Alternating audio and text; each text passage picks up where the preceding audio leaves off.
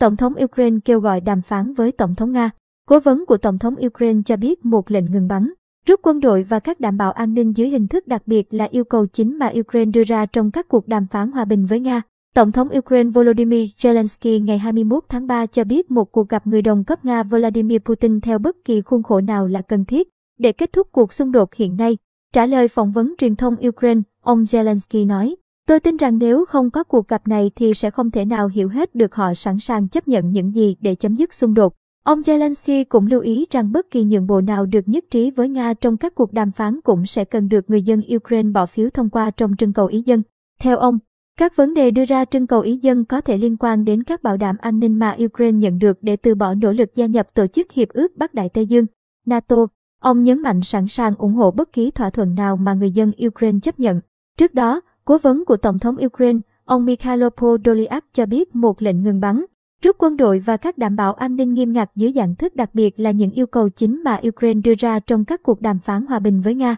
Trong diễn biến khác, hãng tin Reuters của Anh dẫn lời các nhà ngoại giao cho biết Đại hội đồng Liên Hợp Quốc có thể tiếp tục bỏ phiếu trong tuần này về căng thẳng Nga-Ukraine và hối thúc cứu trợ nhân đạo. Đây sẽ là lần thứ hai Đại hội đồng Liên Hợp Quốc với 193 thành viên bỏ phiếu về xung đột Nga-Ukraine. Cùng ngày, các nhà lãnh đạo Mỹ, Đức, Pháp, Anh và Italy đã điện đàm và nhất trí về tầm quan trọng của việc duy trì đoàn kết trong vấn đề Ukraine. Tuyên bố của Văn phòng Thủ tướng Italy Mario Draghi nêu rõ, do tình hình nhân đạo khẩn cấp và nghiêm trọng, các nhà lãnh đạo cam kết sẽ phối hợp nỗ lực để giúp người dân Ukraine đã chạy thoát khỏi cuộc xung đột hay những người còn mắc kẹt ở nhà. Trước đó, Italy cho biết cuộc điện đàm ngày 21 tháng 3 là nhằm chuẩn bị cho các cuộc họp của NATO. Nhóm 7 nước công nghiệp phát triển G7 và Hội đồng châu Âu được lên kế hoạch vào cuối tuần này.